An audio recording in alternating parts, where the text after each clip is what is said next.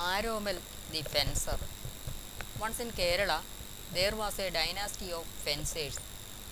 It was believed that the members of this dynasty lived in the north of the state and practiced and taught the art of fencing. In those days, it was the main art of war. According to the stories, there were a lot of heroes who could perform miracles in fencing. Aromal was one of those heroes. Aromal was a boy. He studied all the arts of fencing traditionally from his father and other relatives. His family was called Tacholi. His efficiency and performance in fencing was so great that everyone in the family and the people around thought that he was the supreme of fencing and uh, he could not be defeated by anyone. That much was his proficiency. In those days, there was a custom of settling a dispute or quarrel between two persons or families by arbitrating with warriors. Those warriors were from the two parts and they fought each other. The part of the one who won the fight was considered right. The members of the dynasty were such mediators. Aromal had a cousin named Chandu. He was always in deep enmity with Aromal for he would not perform as much as Aromal performed. He was jealous of Aromal's skill and reputation. His proposal of marrying Aromal's sister was discarded for he was also a man like a hooligan. In all the sense, he had despised Aromal and his parents highly, but he had not displayed his contempt in any way. On the day,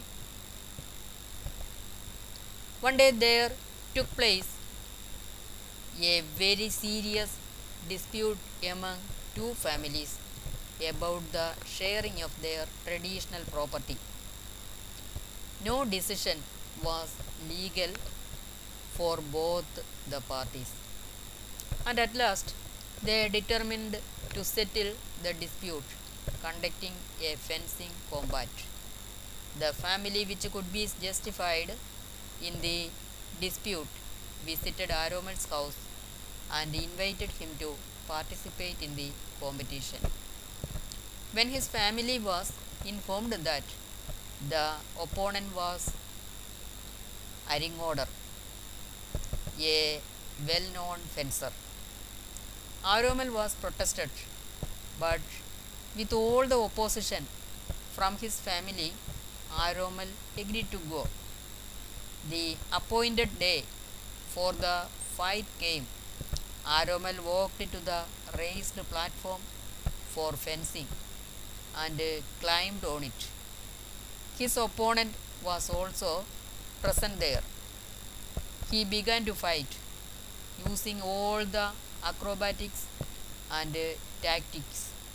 They fought each other. But suddenly, Aromal's sword was loosened from its hilt and uh, the knife flew off. His cousin had fitted the knife to the hilt screwed with uh, nails made out of bamboo instead of iron nails. About this time, Aringodar blew his sword at Aromal and he was trivially wounded. When this happened, Chandu was standing near. Aromal called out to him to give his sword to continue the fight.